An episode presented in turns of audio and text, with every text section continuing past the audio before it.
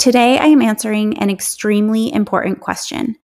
It's one that I've spent a lot of time thinking about, practicing in my own teacher life, and planning how to answer for you. And the question is How can elementary teachers get planned, prepped, and organized at school without working 24 7? Inside the episode, we're going to talk about four main areas or pillars, as I like to call them. And I'm going to tell you exactly why these specific areas are important and share relatable examples for you.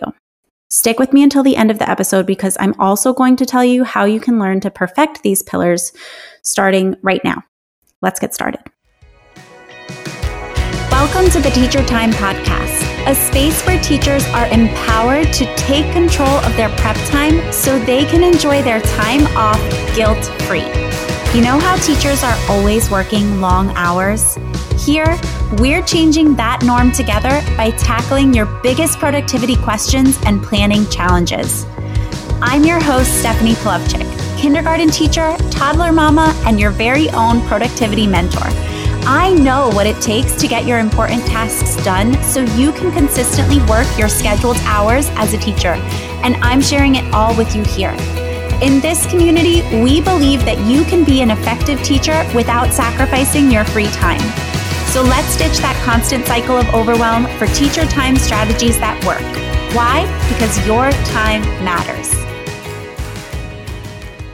Okay, so we're just going to jump right in. I'm going to tell you about each pillar one at a time, and then we'll do a quick recap at the end.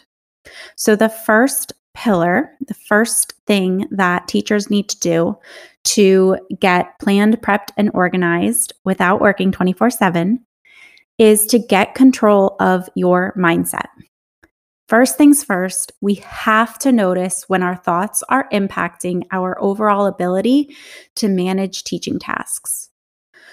One example of this is accepting the belief that teachers have to work late to get everything done. What if we didn't accept that belief? What if instead we challenged it and we shifted our thinking to how can I get my important tasks done and achieve some balance in my day to day? Because Let's face it, if you are overwhelmed, everything feels more difficult. What good is it to be constantly working, missing out on free time to recharge, free time for yourself? I don't know about you, but I personally need that space away from teaching and away from work to refill my cup so that I can be the best version of myself all around for my family, for my students, but mainly for me. When I really made an effort to challenge that belief, I committed to not working on teaching things over the weekend. And what I found was instead of feeling like I was behind, on Monday mornings, I felt more ready to tackle the day and the week with my students because I had taken the space to step away for some time. The second area that teachers really need to focus on in order to get planned, prepped, and organized before the weekend is to get control of your prep time. This is a big one. And I think it's a common thing for teachers to feel like prep time is out of our control. For one, we're often told when prep time will be and for how long it will last. But for another, there are often extra tasks or things that pop up during that time that demand our attention.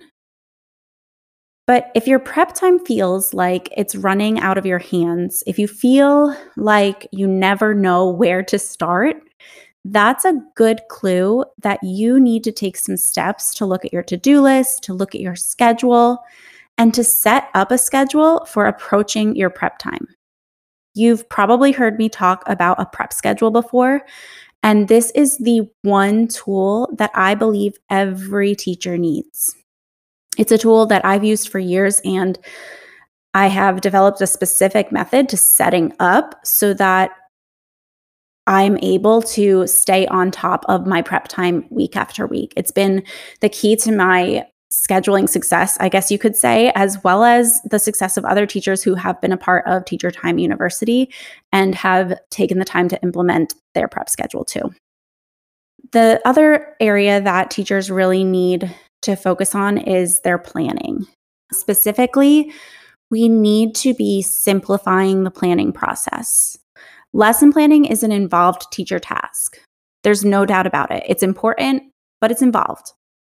We have to make sure that lessons are aligned to standards, ensure that each lesson has the necessary components. And of course, we have to come up with ways to keep our students interested and engaged. It's not an easy feat, but I guess that as a teacher, it's something that you can do really well. I'm sure you have so many ideas that pop into your mind in the middle of the night, and you can't wait to do them with your students. That being said, when you're completely exhausted from teaching your little learners, lesson planning can feel a lot more challenging. I know that's how I felt. I used to love writing lesson plans in college when I wasn't teaching students all day.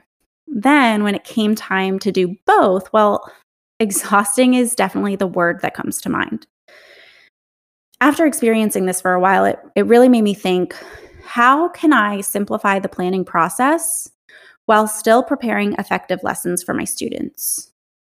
The answer was templates, routines, and frameworks. And what I came to realize was that this is important not just for me as a teacher, but also for my students because by providing predictable routines in my lessons for my students, it was actually mutually beneficial. They knew what to expect.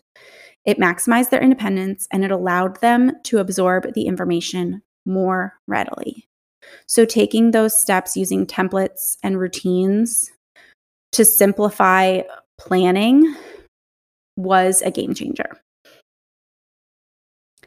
The final pillar that teachers really need to have in place in order to get planned, prepped, and organized without basically living at school is systems, specifically by setting up systems that work for you. And the key words here are work for you. And it's a tough one because with so many fabulous teachers online and within our school building it's it can be really easy to doubt yourself and to think that someone else has the right answer.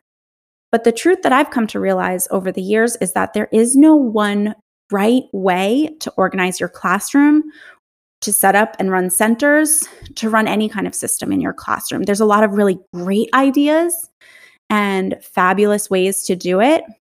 But what it really comes down to is knowing how to organize your main classroom areas purposefully, as well as how to map out your systems in a way that works for you.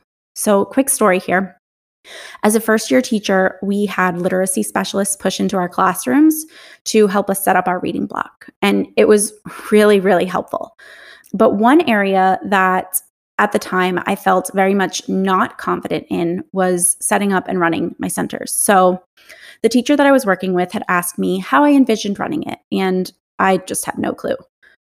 I wasn't sure of myself and I wasn't sure of what the quote unquote right way was.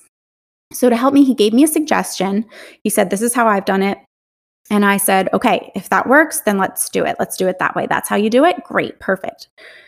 He modeled running it that way and it seemed to work while he was pushing in. But once he left, I just had such a hard time planning for centers this way and keeping things organized. It wasn't because it was a bad system. It wasn't. It wasn't because I was a bad teacher. I wasn't. But it was because it wasn't what made sense for me. And because it didn't make sense for me, it didn't make sense for my students and it was just a mess. Flash forward to current years, and centers run a lot smoother because I thought through purposeful organization that I could get on board with and how I envisioned what centers would look like for me and my students from start to finish. It did take some time up front to just think this through, and then, of course, some trial and error, but it was well worth it because now planning for centers is so much easier. It was this learning process that made me realize the importance of not just having centers work for you, but every aspect of your classroom organization being mapped out purposefully so that you can run it efficiently, but also effectively. So, what we just covered was the four pillars, as I like to call them, that will help you get planned, prepped, and organized without living at school 24 7 and will allow you to create more space in your day with these simple systems. And just as a quick recap, those areas were mindset, prep, schedule, planning, and systems. What we just covered was actually my signature framework. I call it the pillars of productivity. The pillars are the four areas that I have uncovered as the four things that teachers really need to focus their energy on in order to create that space in their school day and set up systems that allow them to get planned, prepped, and organized week after week. These pillars are actually exactly what I teach you how to implement inside my program, Teacher Time University. And at the time that I am recording this, the doors are currently open.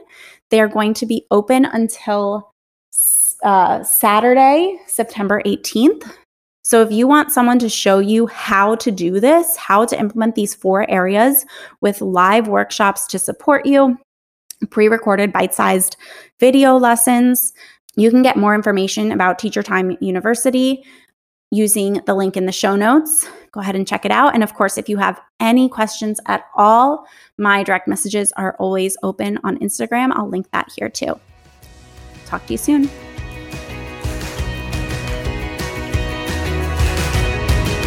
Thanks so much for listening to today's episode. If you loved what we talked about here and want to connect further, you can find everything you need on my website www.teachinglittleleaders.com. And if you loved this episode in particular, share it with your teacher friends by taking a screenshot and posting to Instagram stories. Make sure to tag me at Teaching Little Leaders so I can see it and reshare. I'll see you next Tuesday. Have a fabulous week.